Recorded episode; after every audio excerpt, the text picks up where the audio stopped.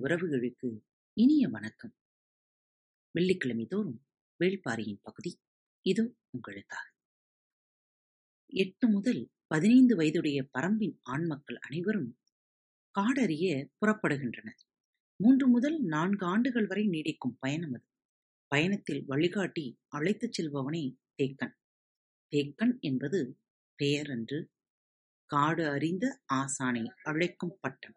அவனை நம்பியே பிள்ளைகள் அனுப்பப்படுகின்றன. சாமப்பூ ஐந்து ஆண்டுகளுக்கு ஒரு முறை பூப்பது. ஒவ்வொரு முறை அது பூக்கும் போதும் எட்டு வயதை கடந்த அனைத்து ஆண் பிள்ளைகளையும் அழைத்துக் கொண்டு காட்டுக்குள் நுழைவான் தேக்கன். பயிற்சி முடிந்து திரும்பிய பின் அடுத்த முறை சாமப்பூ பூக்கும் வரை தேக்கன் ஊரில் இருப்பான்.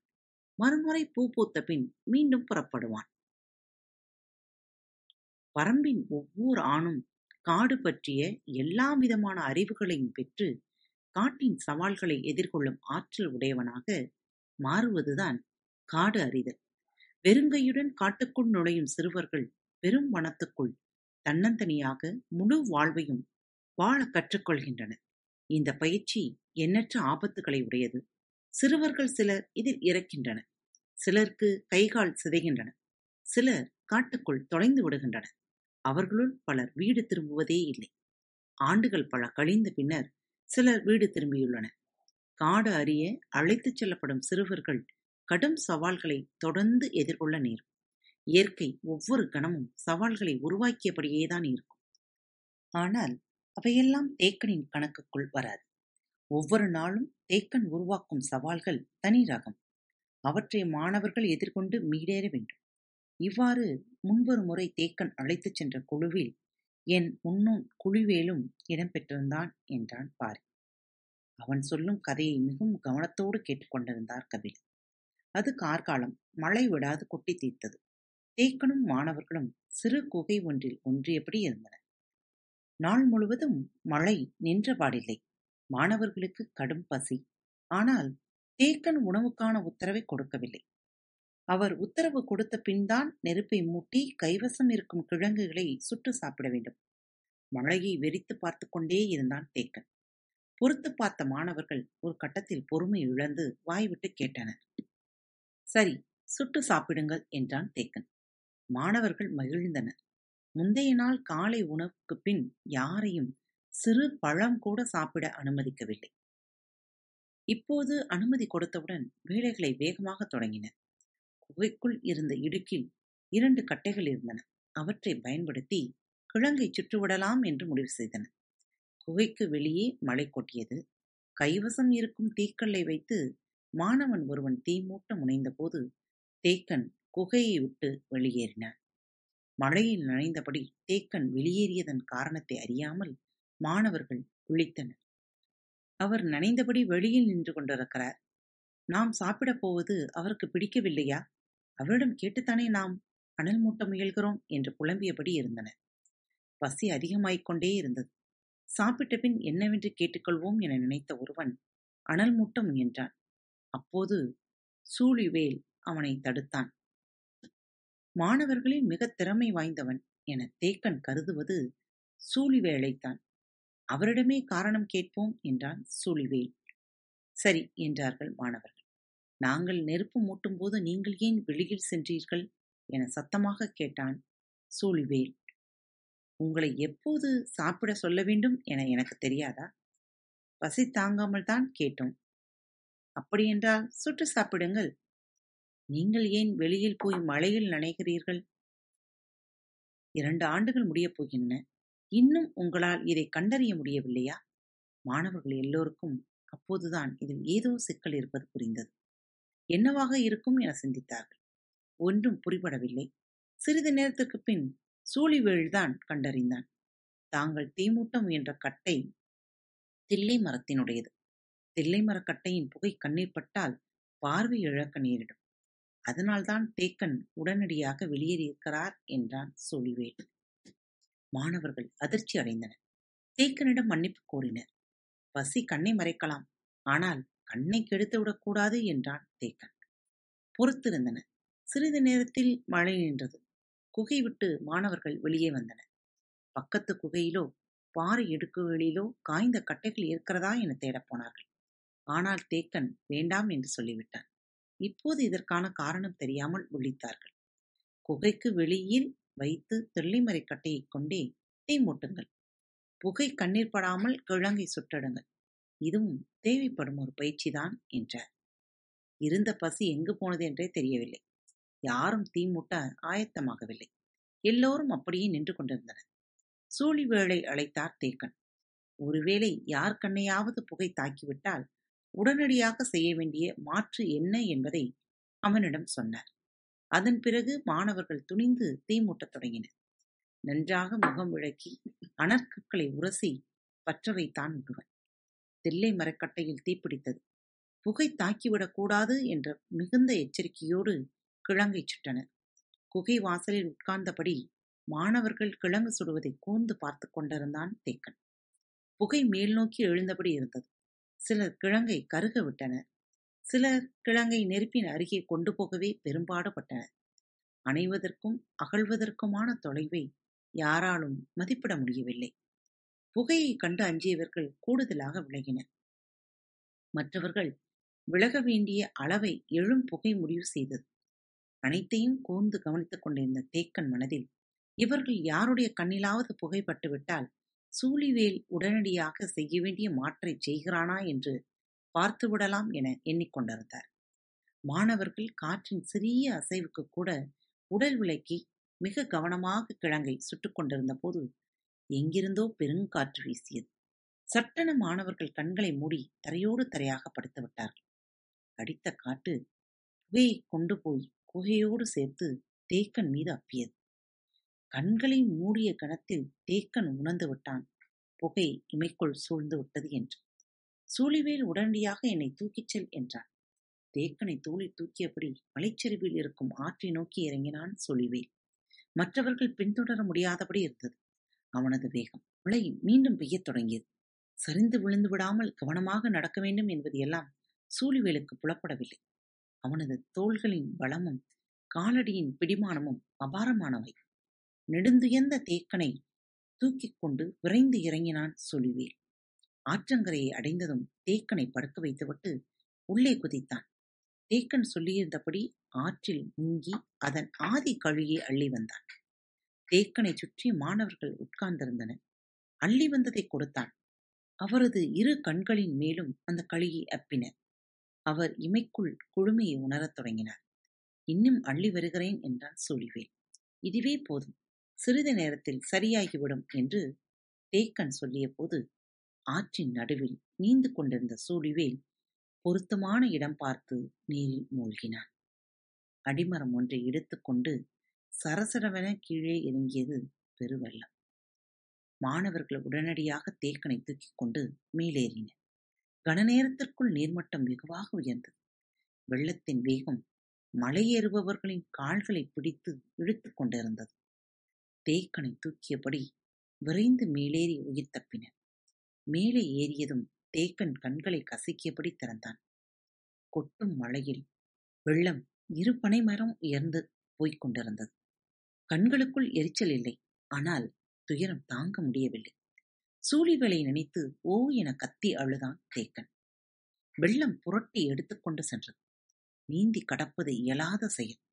உயிரை தக்க வைத்தபடி வெள்ளத்தின் போக்கில் போவது என முடிவெடுத்தான் சூழிவேல் அடித்து இழுத்து புரட்டிக் கொண்டிருந்த போது கைகளில் சிக்கும் மரங்களைப் பற்றியும் அதிலிருந்து நழுவியும் இழுத்துச் செல்லும் நீருடன் சென்று கொண்டிருந்தான். குறுக்கிட்டு நீந்தி கரையை அடைய நீரின் வேகம் குறையும் தருவாய்க்காக காத்திருந்தான். ஆனால் அது நிகழும் போது அவன் அரைமயக்கத்தில் இருந்தான். இரவு பகல் கடந்த பின்னர் நீர் அவனை பாறையின் இடுக்கு ஒன்றில் அடித்துச் சுருகியது ஆற்றங்கரையோரம் வந்த சிலர் பாறை இடுக்கில் சிக்கப்பட்டவனை எட்டி பார்த்தனர். உயிர் இருக்கிறதா என்பது அறிய முடியவில்லை. கூட்டத்திலிருந்த பெரியவர் இடுக்குக்குள் நுழைந்து அவனை பார்த்தார். வலது கால் உள்ளே சொருகி கிடந்தது. இடது கால் எலும்பு ஒடிந்து கிடந்தது. ஒரு கை திரும்பிவிட்டது. மேலெல்லாம் பாறைகளில் அடிபட்டு செதில் செதிலாக பிளந்து கிடந்தது. இவனை வெளியில் தூக்கி உயிரை காப்பாற்றினாலும் இவன் வாழ தகுதியற்றவனாகி கிடப்பான் என்றார் அந்த பெரியவர். கூட்டத்தினர் பெரியவர் சொல் கேட்டு விலகினர். உள்ளிருந்த தூதுவைக்கு அவ்வாறு செல்ல மனமில்லை. பெரியவரோடு வாதிட்டார். ஆனால் அவனது நிலைமையை படும் மோசமாக இருந்தாலும் பாறையின் இடுக்கை விட்டு வெளியில் எடுக்க முடியாதபடி அவன் உடல் செருகிக் கடந்தாலும் மற்றவர்கள் அதற்கு ஒப்புக்கொள்ளவில்லை. கூட்டம் நகரத் தொடங்கியது. இறுதியாக தூதுவை சொன்னால் பாறை இடுக்கில் கிடப்பவனை எடுத்து வெளியில் போட்டுவிட்டாவது போகும். திறன் இருந்தால் பிழைக்கட்டும் என்றார் சரி என்று ஒப்புக்கொண்டு பெரும் முயற்சி செய்து அவனை வெளியில் எடுத்து கரை மீது கடத்தின நீர் நிறைய குடித்திருந்ததால் வயிறு ஊதி போயிருந்தது. வெட்டுப்பட்ட எந்த பிளவின் வழியையும் குருதி கசியவில்லை. வெளியேறித்தான் கிடந்தது. எல்லாம் இன்று இரவு தாங்க மாட்டான் என சொல்லிவிட்டு நடந்தார் பெரியவர். மற்றவர்களும் உடன் நடந்தனர். காற்று இரவெல்லாம் உடலை உலர்த்திக் கொண்டே இருந்தது. அடர்வனத்தில் ரீங்கரிக்கும் சில வண்டுகளின் ஓசை செவிக்குள் துளையிட்டு நுழைந்தது கானகத்தின் பல்வேறு ஓசைகளும் நினைவின் ஆழத்தை தொட்டு திரும்பின. கண்ணுக்கு தெரியாத சிறு பூச்சி ஒன்று வெட்டப்பட்ட புலவின் நடுவில் உட்கார்ந்து ஊசி கொடுக்கால் கொத்தி வெளியில் எடுத்தபோது அவனது உடல் வலியை நினைவு கொள்ளத் தொடங்கியது. பொழுது புலர்ந்தது சூழிவேல் மெல்ல கண் விழித்தான். தனக்கு உயிர் இருக்கிறது என்பதை உணர்ந்தான். கை கால்களை அசைக்க முடியவில்லை. அங்கேயே கிடந்தான்.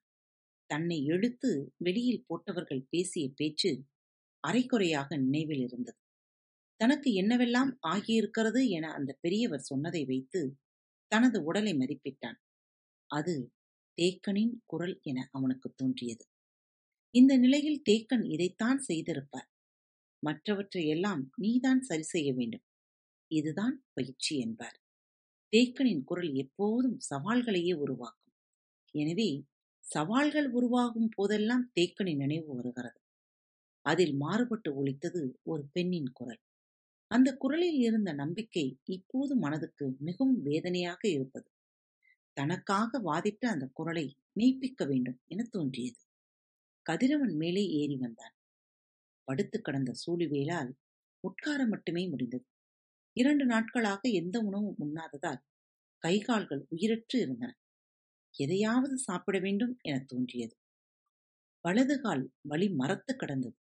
அதையெல்லாம் அவன் பொருட்படுத்தவில்லை. சுற்றுமுற்றும் பார்த்தான். கடற்காட்டின் நடுவே சீரிப்பாயும் ஆறு. ஆற்றின் போக்கை பார்த்து கொண்டே இருந்தான். சட்டன நினைவுக்கு வந்தது இடுப்பில் கை வைத்தான். இறுக்கி கட்டப்பட்ட நாற்கயிறு இருந்தது. நாற்கயிற்றில் போடப்பட்ட முடிச்சு அவிழ்த்தான். உள்ளே கொல்லிக்காட்டு விதை ஒன்று இருந்தது. பயிற்சியின் போது அகாலத்தில் அகப்பட்டுக் கொண்டால் பயன்படுத்த சொல்லி தேக்கன் கொடுத்த கொல்லிக்காட்டு விதை. விதையை விரல்களால் திருகி உடைத்தான். அதில் சிறு பகுதியை கையோரமாக மண்ணில் தூவிவிட்டு மீதியை முடிச்சிட்டான். படபடத்து வந்திறங்கின இரண்டு பறவைகள். அவை விதையின் வாசனையை நுகர்ந்தபடி அருகில் வந்தன. சூழிவேல் அவற்றை பிடிக்காமல் பார்த்து கொண்டே இருந்தான். சற்று நேரத்தில் பெரும் காடை ஒன்று இறங்கிய வேகத்தில் அந்த பறவைகள் இரண்டும் விலகிக் கொண்டன. கொல்லிக்காட்டு விதையை தனியொரு காடை கொத்தி தின்றது. அது தின்று முடிக்கும் போது சூழிவேல் கையை அருகில் கொண்டு போனான். கையோடு அது சாய்ந்து படுத்தது. இரவு எல்லாம் மனம் பொறுக்காமல் தூக்கம் தொடைத்து கிடந்த தூதுவை காலையிலேயே தோழிகளை அழைத்துக் கொண்டு சூழிவேலிடம் வந்துவிட்டார் அவள் வரும்போது அவன் எழுந்து உட்கார்ந்திருந்தான். மரணத்தை நோக்கி விட்டுச் சென்ற ஒருவன் அதற்கு எதிர் திசையில் எழுந்து அமர்ந்திருப்பதைப் போல இருந்தது. பெரும் வியப்போடு அவள் பார்த்து கொண்டிருந்தாள். அப்போதுதான் எங்கிருந்தோ அந்த பறவை ஒன்று அவன் கைகளில் வந்து படுத்துக்கொண்டது தான் கண்ணால் பார்ப்பதை அவளால் நம்ப முடியவில்லை. என்ன நடக்கிறது என தோழிக்கும் புரியவில்லை. கையில் சிக்கிய பறவையை சுட்டுத் தின்ன ஆயத்தமானான் இறகுகளை வேகமாக பீத்தெடுத்தான். அப்படியே கடித்து தின்னப் போகிறான் என பார்த்து கொண்டிருந்த பெண்கள் இருவரும் எண்ணினர். இறகுகளை உரித்து முடித்த சூழிவேல் நெருப்பு மூட்ட வழி என்னவென்று சுற்றுமுற்றும் பார்த்தான். கொட்டி தீர்த்த மழையும் விடாது புரண்டு சென்ற வெள்ளமும் எங்கும் நீரை ஊற வைத்திருந்தன. உழந்தவை ஒன்றும் இல்லை கரையின் சரிவில் இடுக்கும் தொலைவில் அனற்கற்கள் கிடந்தன. ஆனால் அவற்றை வைத்து எதை எரிப்பது என சிந்தித்தபடியே கண்களை எங்கும் சுழல விட்டான். ஆனால் நம்ப முடியாத ஒன்று அவனது கண்களுக்கு முன்னால் இருந்தது. அவன் செருகி கிடந்த பாறையை ஒட்டி பால்கொரண்டி செடி ஒன்று தழைத்து இருந்தது அதன் தூர்ப்பகுதி நீரில் மூழ்கியிருந்தது. சூழிவேலுக்கு மகிழ்ச்சி உடலெங்கும் பரவியது. காய்ந்த சருகை விட அதிவேகமாக பற்றி பச்சையான பால் கொரண்டி. அது வியப்புக்குரிய செடி. செடிகள் எல்லாம் வியக்கத்தக்கவைதான். நமக்குதான் அதை கண்டுணர் தெரிய வேண்டும். கால்களை மெல்ல அசைத்தபடி கரையின் மேலிருந்து கீழ்நோக்கி சரிந்தான் சூழிவேல். கரையை தாண்ட மேல் நோக்கி ஏறுவதாக இருந்தால் ஒருவேளை முடியாமல் போயிருக்கும். ஆற்றின் கீழ்போரமாக இருந்ததால் எளிதாகிவிட்டது. உடலை இழுத்தபடி கீழே வந்து சேர்ந்தான். ஏன் ஆற்றி நோக்கிச் சரிகிறான் என பதறிய தூதுவையும் தோழியும் சற்றே முன்னால் வந்து எட்டி பார்த்தனர். சூழிவேல் பால் கொரண்டியின் இலைகளை ஒட்டி அனற்கற்களை உரசினான். உடலில் எங்கெங்கோ இருந்து வலி மேலே ஏறி வந்து கொண்டிருந்தது. இரு கற்களையும் அழுத்தி பிடித்து உரசும் வலிமையை இறகு உரிக்கப்பட்ட பறவையே கொடுத்து கொண்டிருந்தது. கல்லுக்குள் இருந்து தெரிக்கும் ஒற்றை தீப்பொறியை உருவாக்க மொத்த உடலும் விசையேற வேண்டியிருந்தது. விடாமல் மீண்டும் மீண்டும் முயற்சி செய்தான். உடல் முழுவதையும் தனது விசையோடு இணைத்தான். அருந்த நரம்புகள் எல்லாம் அவனது எண்ணங்களோடு இணைந்தன. தண்ணீரில் இருக்கும் செடியில் போய் அனற்கற்களை ஏன் தட்டிக் கொண்டிருக்கிறான் என்பது இருவருக்கும் புரியவில்லை. குழம்பி போய் மிகவும் முன்னகர்ந்து வந்து பார்த்தன சட்டென தெரித்த தீப்பொறி பால் கொரண்டியில் பட்டவுடன் பற்றி மேலே எரிந்தது. எண்ணெயில் ஊறி திரிகி நிற்கும் திரியைப் போல ஒவ்வொரு இலையும் நெருப்பை மேல்நோக்கி ஊதின. சடசடத்து நாலாபுறமும் பற்றியது நெருப்பு. நன்றாக இறங்கி வந்து நீருக்குள் கால் நுழைத்து பறவையை பால் கொரண்டியின் நடுத்தண்டில் சொருகினான் சுழிவேல். செடியின் அடிவாரத்தில் சூழ்ந்திருந்த நீரில் நெருப்பின் ஒளி கங்குபோல் தகதகத்தது. தீயின் நிழலுக்குள் கால் நுழைத்தபடி பறவையின் உடலை முன்னும் பின்னுமாக திருப்பிக் கொண்டிருந்தான் சூழிவேல். அவனது கால்களில் இருந்து நீரின் வழியாக நெருப்பு ஏறியதை பார்த்த தூதுவைக்கு தலை சுற்றுவது போல் இருந்தது. ஆனால் அவளுக்கு முன்னே கண் செருகினாள் தோழி. ஊர் மாடத்தில் வந்து தூதுவை சொன்னபோது யாரும் நம்பவில்லை. அவன் உயிரோடு மீள்வான் என்பதே நம்ப முடியாத செய்தி. நீ என்னென்னவோ சொல்கிறாய் என மறுத்தான் கிழவன். தூதுவையும் தோழியும் சொல்வதை பார்த்தால் பேயோ அணங்கோ மனத்தாதனாகவோ தான் இருக்க வேண்டும் என முடிவெடுத்து பூசாரியையும் கையோடு அழைத்துக் கொண்டு புறப்பட்டனர். நற்பகலுக்கு பின்னர் அவர்கள் சூழிவேல் இருக்கும் இடத்துக்கு வந்து சேர்ந்தனர். அவன் கரையேற முடியாமல் அப்படியே நீரில் கால் நனைத்தபடி உட்கார்ந்திருந்தான். ஆனால் கொளுத்த பறவையை தின்றதால் முகம் தெளிச்சியாக இருந்தது. பெரும் கூட்டம் ஒன்று வந்து நிற்பதை உணர்ந்து பின்னால் திரும்பி பார்த்தான். வந்திருந்தது பெருங்கூட்டம் அன்று. சிறு கூட்டம்தான். ஆனால் ஒவ்வொரு மனிதனும் மூன்று மனிதர்களுக்கு இணை. விரிந்த மார்பும் திரண்ட சதையுமாக வந்து நின்றனர் அவர்கள்.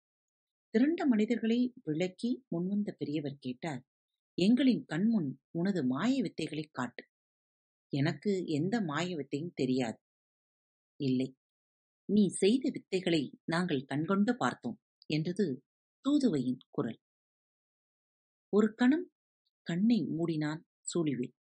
நேற்று எனக்கு நம்பிக்கை தந்த அந்த குரல். இந்த குரலை மெய்ப்பிக்கவே நான் போராடிக் கொண்டிருக்கிறேன். நினைத்தபடியே கண் திறந்தான். தூதுவை வந்து எதிரில் நின்றார். பார்த்த பின் பேச்சு எதுவும் வரவில்லை. வந்தவர்கள் கேட்டார்கள் கால்கள் நீட்டி நீரின் வழியாக பச்சை இலையை சுட்டு எரித்தாயாமே உண்மையா?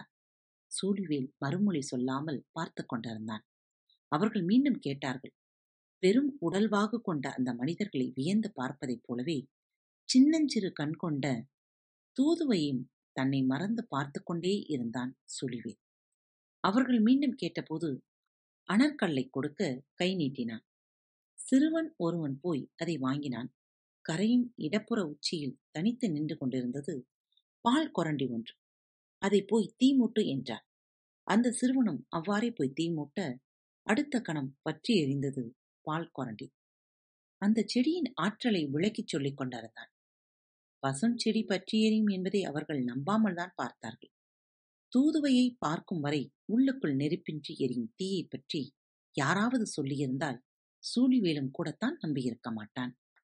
பறவை எப்படி தானாக வந்து அமர்ந்தது எனக் கேட்டார் இடுப்பில் இருந்த விதையின் சிறு பகுதியை கொடுத்து கரையில் போடச் சொன்னான். பறவைகள் வந்து தின்றன.